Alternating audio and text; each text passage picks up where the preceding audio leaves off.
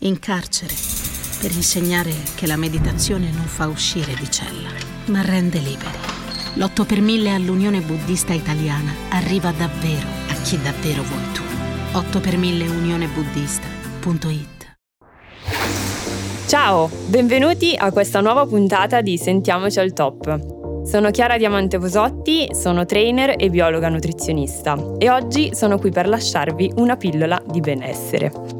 Nello specifico parleremo di dieta. E di che cosa parliamo quando parliamo di dieta? Qual è la dieta che funziona di più? Molte volte mi viene posta questa domanda dalle mie pazienti e oggi vorrei con voi approfondire proprio questo argomento. Il termine di dieta è usato quasi sempre come sinonimo di alimentazione per perdere peso. In realtà l'etimologia della parola è diaita, che significa regime, stile e tenore di vita, e non ha niente a che vedere con la dieta ipocalorica. Se ci pensiamo, esistono infiniti tipi di diete, come la low carb, la dieta chetogenica, la dieta con le barrette e i beveroni, ma attenzione, non esistono solo diete ipocaloriche, ma anche ipercaloriche oppure regimi alimentari che si adottano per rispettare la propria religione. Questo ci fa capire quindi che non tutti quelli che seguono una dieta abbiano come fine ultimo il dimagrimento.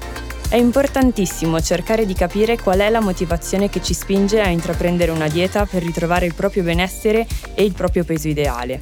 Spesso infatti all'inizio di una dieta ipocalorica capita di mettere in atto uno schema di pensiero che in psicologia prende il nome di restrizione cognitiva dietetica Spesso questo meccanismo ci fa credere che esistano dei cibi consentiti e dei cibi vietati. E questa è la cosa più distruttiva che possiamo fare se vogliamo avere un sano rapporto con il cibo.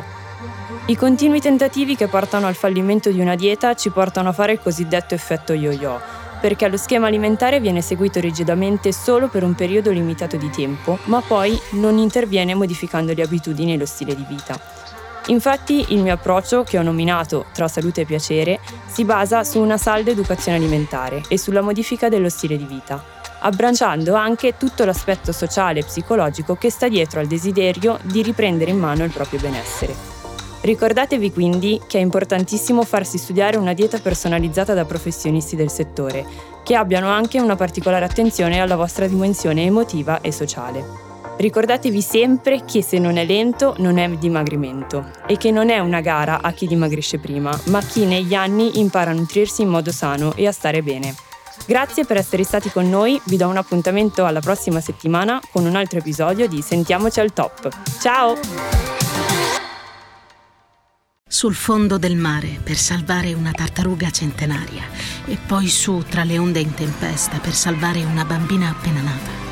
L'8 per 1000 all'Unione Buddista Italiana arriva davvero a chi davvero vuoi tu.